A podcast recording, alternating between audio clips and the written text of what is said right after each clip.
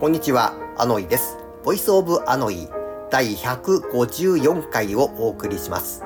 この番組は北海道に住んでいるただのおっさんがマイペースにお届けしております。2000年から北海道マラソンに参加しておりますが、そのうち2002年、2015年、2020、21、22、この年は参加していません。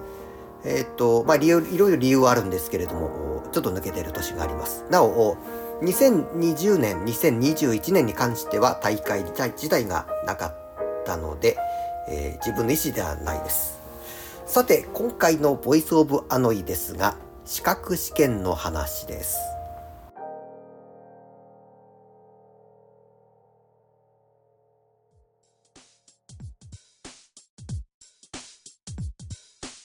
4年前から国内旅行業務取扱管理者試験というのを受けておりますが、未だに合格できていないという状況です。ほんで、オープニングトークの北海道マラソンと何が関係あるのかなと言いますと、実は、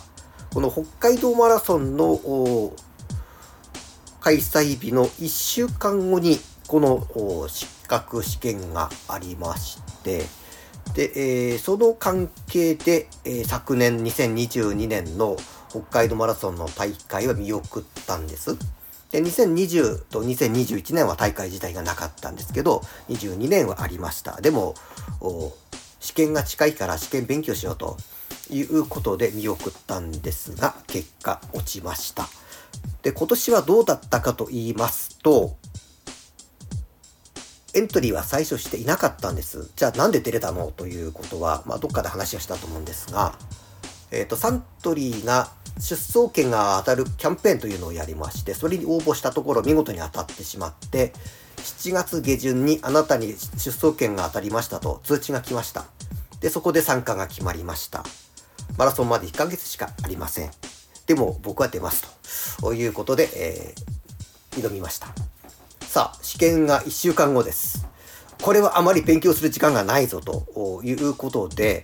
えー、過去3回落ちてますので、えー、合格できる気はしない。でも、残された時間で、えー、最低限のことはしようということで、えっ、と、受験科目、全科目受けると3科目あるんですが、そのうち1科目、え国内旅行実務という科目があります。JR の運賃計算ですとか、地理に関する問題の科目がありまして、これだけは、もし科目合格ができると、来年この実務の受験が免除されるというのがあるんです。でも過去3年、その科目合格もできていなかったんです。さあ、今年、北海道マラソンを受けて1週間後に試験に挑みました。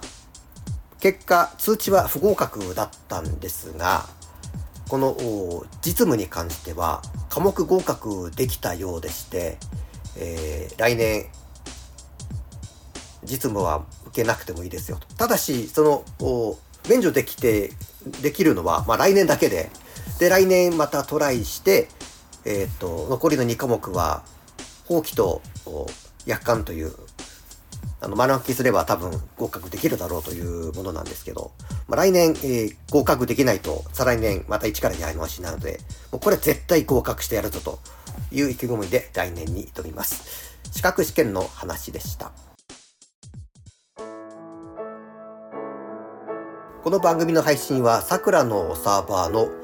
桜のブログというサービスを利用しているのですが、この桜のブログがですね、えー利用者低迷を理由に新規のブログ作成ができなくなりました。今使っているものは引き続き使えるのですが、えっ、ー、と、暗号化サーバー、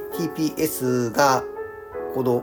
桜のブログ使えないので、いずれにしても近い将来、配信の仕方変えなくてはいけません。一応候補は何パターンかあるので、いずれかの形で継続してまいりますので、引き続きよろしくお願いをいたします。まあ似たような話、前にもしたような気がするんですが、近々配信の仕方若干変わります。